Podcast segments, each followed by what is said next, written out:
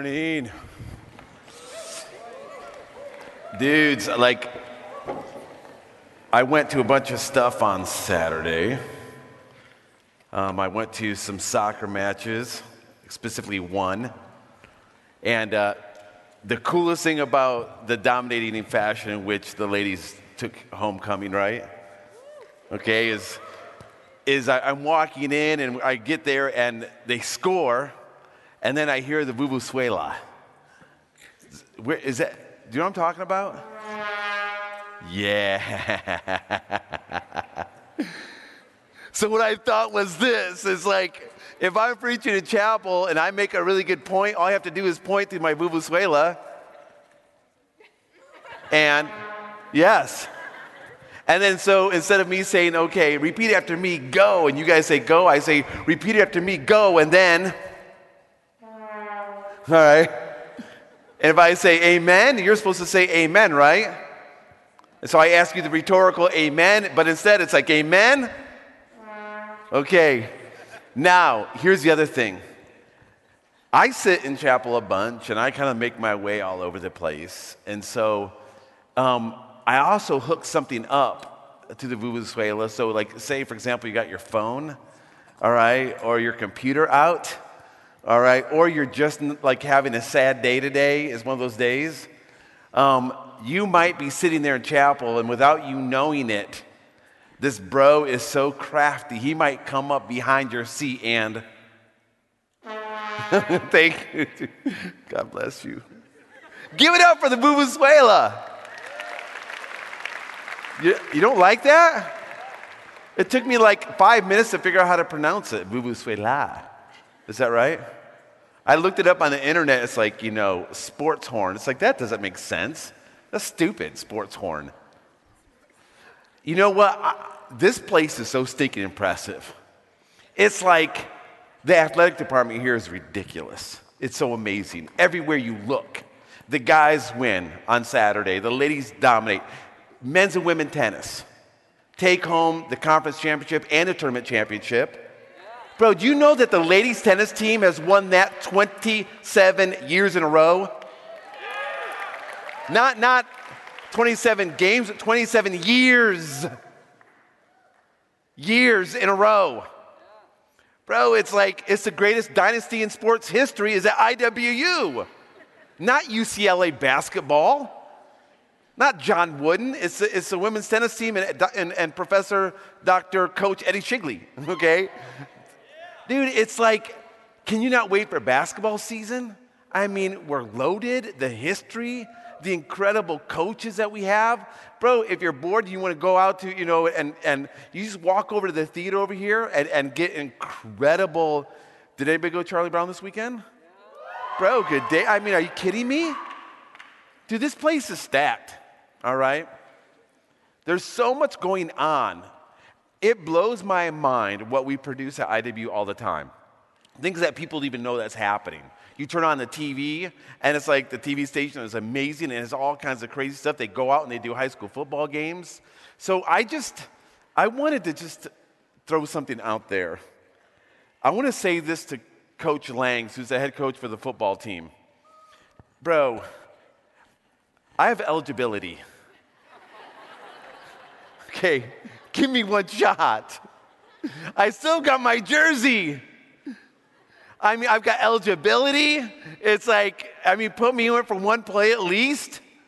I mean, if you say, hey, Charlie, we need, you know, two yards, I'll get you the two yards, coach. Any, any players in the house here? I'll get the two yards. If you need like five yards, I'll get you the two yards. but dudes, I still have my jersey. Like John, I've got my jersey. It's like, and and and and and I still have most of my hair. Okay. Dude, that was the sickest hair ever, wasn't it, man? That was the day, man, when you had like the center part, you know, you feathered it back. You know what I'm talking about? Bros, you know that's pretty sick. Dude, number six, I got that role, Bedford High School, rock and roll. Pretty intimidating, right? I'm not getting any love at all here. Dr. Ken, I'm getting no love from all my friends here. It's like, any players, come on, could you put a good word for me to coach? Like maybe at least for one play? I mean, today, what's, what's a scrimmage like at 4.30 or whatever? Why, bro, one play. One play? Okay. What's that? Today, today, one play. I'm bringing my jersey. I'm to get some new shoulder pads, okay? Because those are huge. I don't know where those cleats are at. I'm pretty sure they're gone. But I do have my jersey. And I still have my mouthpiece. That's disgusting. But anyway, but it's the heart. I mean, one play, coach, one time. Ah, anyway, I just thought I'd throw that out there. Dude, I'm so glad to be here in chapel. I love this. Um, and I was thinking about it um, for the last couple weeks after I hear other people speaking in chapel. It's like, what, what would be the right thing for me to talk about here? And so I go back really to my, my devotions. Like every chapel, every time I'm in church, I take notes constantly on things. And so I went back and I thought, you know what? This might be like the perfect time to bring out something that blew my mind at the end of August. So I was sitting in a church service, and the pastor actually wasn't using this section of scripture, um, but it instantly drew my attention to another piece of scripture. And I started going through that, and I want to get into it with you. So if you have your Bible, go to Matthew chapter 20. And we're going to kind of go over a little piece of scripture here that I think has a lot of relevance to like right now. Not, hey, when chapel is over or like next week or when you graduate. I'm talking about like right now. In fact, when I heard this, it made me kind of sad. That's, I'm to give you some Greek interpretation here. So, like in the Greek, that'd be like, you know, bad days or sad. That's the translation of feeling like convicted about what you're hearing or seeing. See, because like conviction is not the absence of Christ in your life, it's his presence. I said that last year when I was in chapel. What is conviction? When, when all of a sudden you realize you need to change or something needs to, to be different about you, you need to apologize, you need to make some correction in your life. That means that you're in this relationship. So conviction is good. I was convicted in a church service. So let me begin to read this to you. Um, it's John chapter 20 starting basically in verse 20, and here's kind of what's happening. Jesus is having all these conversations with people, and it's been going on for years now. Jesus, for years, has been doing his ministry, and he's coming to a close of that. And so we all know about these people, like, you know, the disciples and all these others that gather and walk with Jesus. And he's in one of those moments where he's in this town and this is preceding when he goes into Jerusalem, and we know it's going to happen then because when he goes there, that's when we know about, you know, you know the, the Last Supper and, you know, when he's betrayed and the crucifixion and all. We know that story, but this is before that.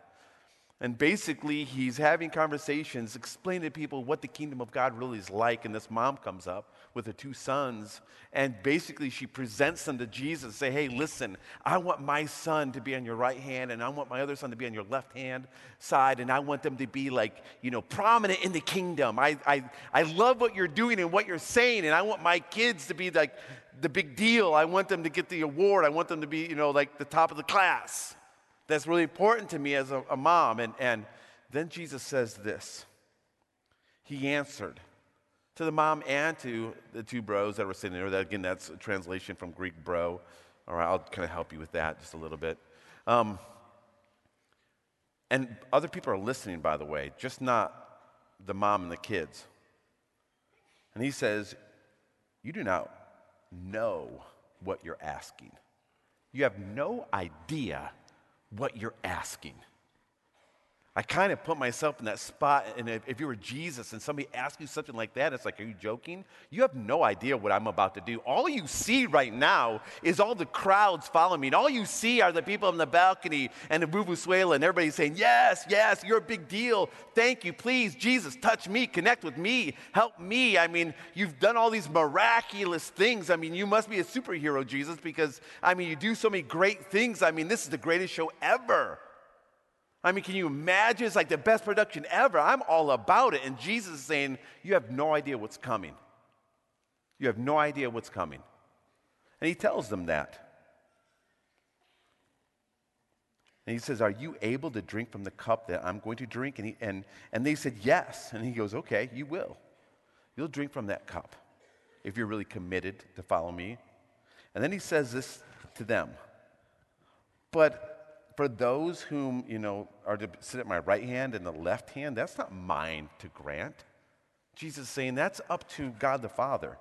And then the disciples and others who were gathered there heard this. And now they're mad. They're all like all upset that it's like, what, well, hold on.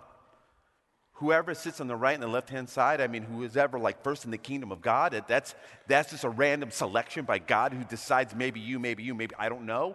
And they're like, hey, I've been there, Jesus. I've been walking with you for three years. I was the bro who was fishing, I was the one that did this.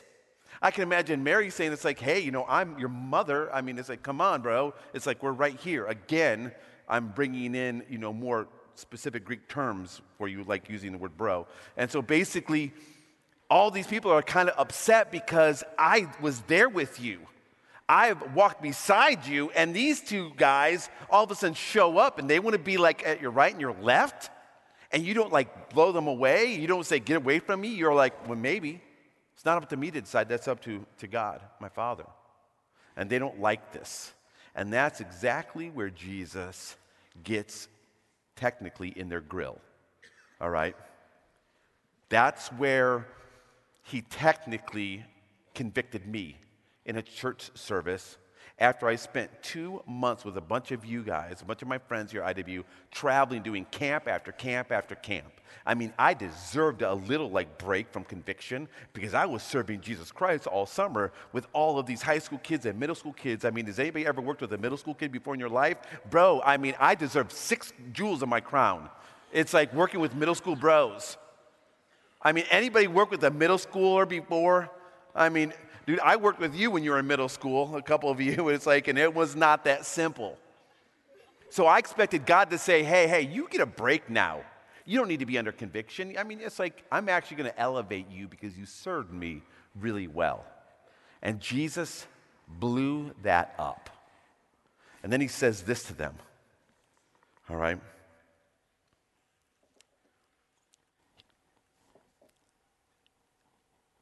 You know that the rulers of the Gentiles lord over them, and their great ones exercise authority over them. It shall not be so among you. Whoever would be great among you must be your servant, and whoever would be first among you must be your slave, even as the Son of Man came not to be served, but to serve, and to give his life for ransom for many. And what I saw was this, and I wrote it down in, on my phone.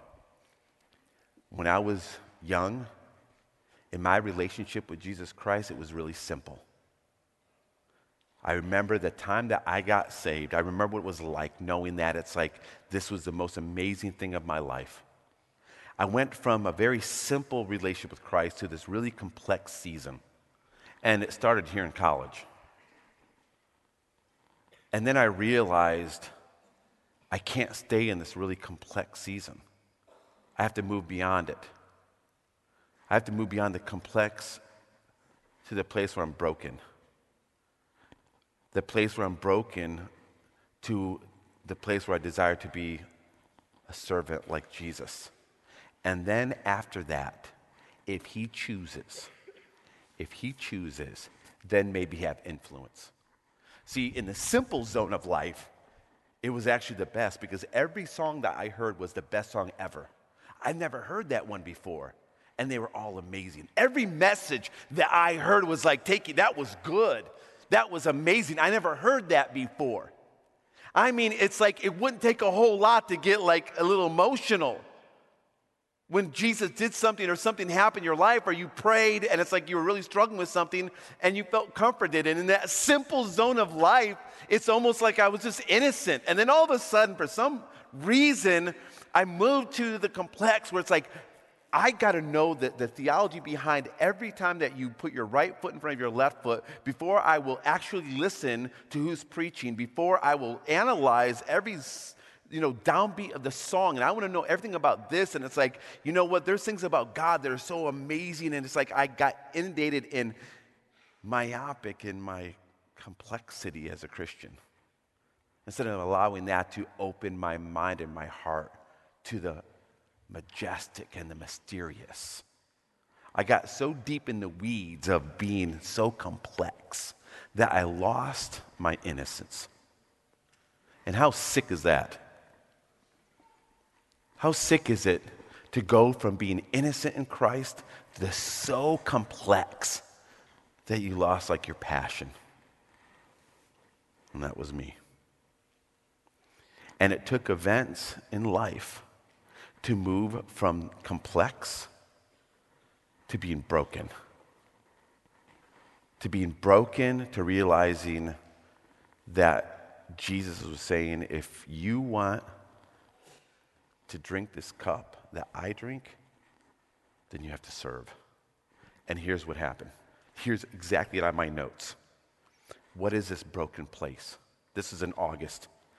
I've learned that real contentment in life is birthed out of desperation for just simply knowing Christ. I can't get past that in this real innocent stage, the simple stage.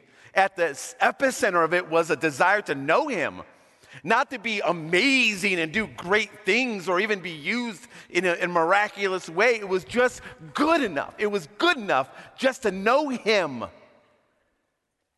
And that piece has to be carried through the growth of the complex, which is important.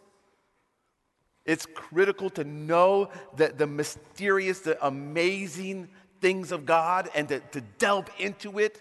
That's why I love being here. I'm so stinking lucky. I get to, to, to be on the, a team of people who dedicate their entire life to understanding the complexity of Christ. But what I notice even in them is that it doesn't stop there. That knowing the complexities, when it's born out of desperation of knowing Him, translates into being broken. And when you're broken, I think maybe it's the first time He can really use you. I wrote this down God won't bless the areas of my life that I'm unwilling to relinquish to Him. If I'm unwilling to relinquish parts of my life that are stuck in the complexity, maybe it's because I'm so arrogant that I believe I can do more with my life than he can do with my life. Are you there? Who, who, who's more important? Who, who has the last say for you? Are you doing the best for you? Or are you relinquishing the rights to your life to Christ and trusting that He can do more with you than you can do? If you get stuck in the simple, that's a nice place to be for a minute, but you have to move. But you carry the innocence with you. If you get stuck in the complexity, You'll be so analytical that you won't be able to be used.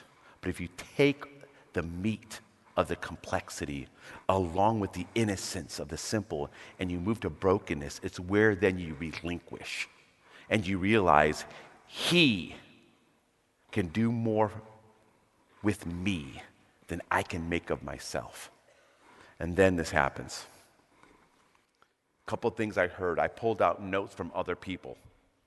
And I realized to obey God is at the epicenter of being broken because obedience is greater than sacrifice. And then uh, there's a big break right there. It's like, hold, hold, hold. That, that's not true because what I figured out, what I figured out in college, what I figured out on this very campus is that if I could sacrifice or if I could out sacrifice other people are sacrificing, then I might be great among everyone. If I could be a better sacrificer for the kingdom of God, then maybe He would do things for me and help me get rid of a bunch of the debt, and maybe I could end up with the right person, and maybe God would use me. And so what happened was this I began to become infatuated with sacrifice because sacrifice got more attention than blind, simple, quiet obedience. So let's out sacrifice each other. Who can do more? And in the midst of being so sacrificial, I reverted back to an arrogant place of life. And clearly, he's made it clear to obey me is greater than any sacrifice you could do for me. Because that carries with it the component of complete and total submission to God's will in your life. And what happens if you don't like where He's leading you? You know what? In the world we live, we made a provision for that. Just go back to here. Just live over here, not fully relinquishing the rights to your life. Plenty of churches will take you, plenty of ministries will have you. You can get away with it, like within this context, but not in this context. And all of a sudden, I see this happening that when you become broken, you don't care where He leads you. You're not really concerned on the job that you get. You've rediscovered the joy and the passion of knowing Him. And that's when He begins to use you. And so here's a couple things. I learned this. These are a little bit aggressive, but if serving is beneath you, leading will forever remain beyond you.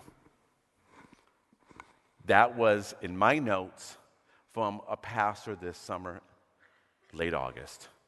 We, he said that, there was a collective, like, oh. Hmm. In my notes, I write this down, next to it, I write holy buckets. This is brutal. If serving is beneath you, leading will forever remain beyond you. You'll never, you'll never have that thing that you want. You can't be a leader. That doesn't fit within the kingdom of God. He's not looking for great leaders. He's looking for simple servants that he can make something of. And then this this was another note. This is from a camp this summer. Most people want to be discovered, not developed. They don't want to be developed. Develop means sacrifice, develop means process. You just want to be discovered. Thank you, American Idol the voice. Everything else. Don't want to go through the process. Hey, let me get in this first level. Let me skip all this. I'm going to skip learning the complexities of Christ, learning the depth of it. I'm going to skip the brokenness. Just take me to the top man, just, just let me audition one time. And I don't need to be processed. I don't need to, to have relationships. I don't need to be discipled. I, I really don't need to be anybody else's authority. I mean, it's like actually, I won't be any, under anybody's authority. I won't be told what to do. I just want to be discovered. Just take me straight to the NFL. I mean, that was me in high school. Listen, I've got the jersey, I've got number six, I've got the hair. It's like, take me straight to the NFL. I don't want to go through these other, just give me the, the contract. You know this is a major problem for us, don't you? Do you desire to be in a developmental relationship that we call discipleship? Are you okay with being told you're wrong? What is it like having somebody who's 15, 20 years younger you tell you that you're wrong? Are you willing to say, you're right, and I'm sorry? The other thing is this I've become so addicted with like the style of the song. I love it more than actually the object of its affection. All of a sudden, I found myself in the middle of a worship set and these amazing times and digging the style. It's like, dude, I loved how that, ba- that bass player did this. I mean, did you see it? I mean, he had it down here. It's like, you know, it's like, and, and the one guitar player did the foot drag and he had that going and that was cool. And it's like, what am I doing? What am I doing? I'm critiquing the worship set. I'm critiquing the people who are leading it. I'm critiquing their jacket or their shoes or the way they play or is it the right key that I like? And I've forgotten what the purpose was. You see, like in the innocent stage over here, in the simple, just to be in a room with you. That's why people come back to IW all the time and they love chapel. Because out there, there's not this kind of community. There's so many churches out there that don't have one musician. that can literally play a song. They, they, they are led by worship by a tape or they put YouTube on. And then they come in here and we're surrounded by talent that is so amazing. But see, you're in it all day long. And you and I, we get really clinical, we get really complex with exactly how the worship is done. So here's what I say to you I say this we have to get simple, not ignoring the complex, all right, but we have to carry that innocence through the complexity, knowing Him, the depth of Him, so that we can be in this place of brokenness. And out of that place of brokenness, He can use us any way He chooses to use us. Can I challenge you to be simple? Can I challenge you for parts of your life just to take the simple part? Enjoy the moment. Come to chapel and just enjoy it. There will be a day that you will reminisce about the moments you had here and think, I wish. And you're like, well, whatever. You don't even know what you're talking about. Uh, yes, I do. Just wait. Can you find the simple walking between your dorm and Baldwin? Can you find the simple in just having a conversation? Stop emailing everybody or Instagram or texting them when they live across the hall. Just go see them and spend a moment in a relationship. Take a little extra time you know, at McConn, or if you're off campus and you're at Starbucks, you know, it's like, and you walk in, you see a friend hanging out, and it's like, take a minute just to say hi and become simple. And even in worship, this is what I do.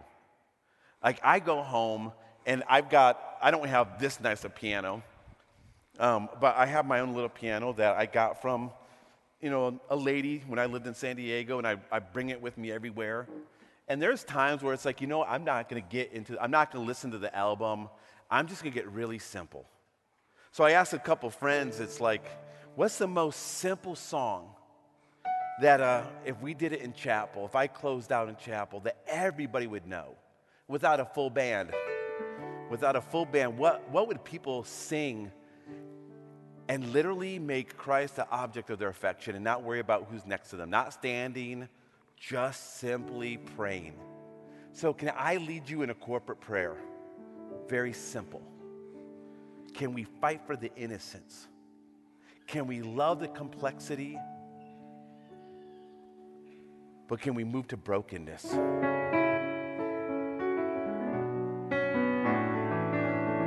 You guys know this song. If you want to bow your head and sing it, I don't care. But just make it simple. Lord, I come and I confess, bowing here, I find my rest. And without you, let's make it simple, I fall apart. You're the one who guides my heart. Lord, I need, yeah.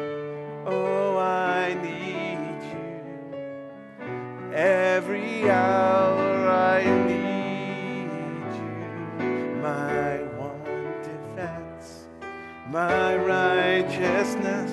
Oh, God, how I need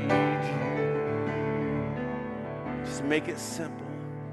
Where sin runs deep, your grace is more where grace is found is where you are, and where you are, Lord, I am free. Holiness is Christ in me. This is our prayer together. Let's pray together. Lord, I need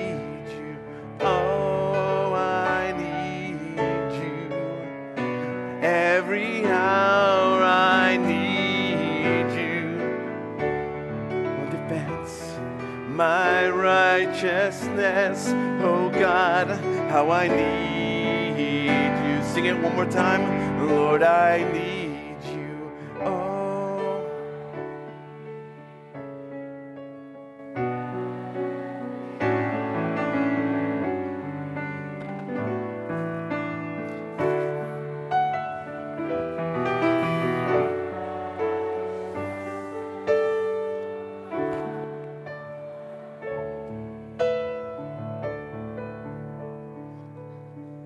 Father, that's our commitment to you corporately. We'll never forget the simple or the innocence. Father, take us deeper in the complexity of you, but move us through to brokenness. And then I pray, God, we'll be usable.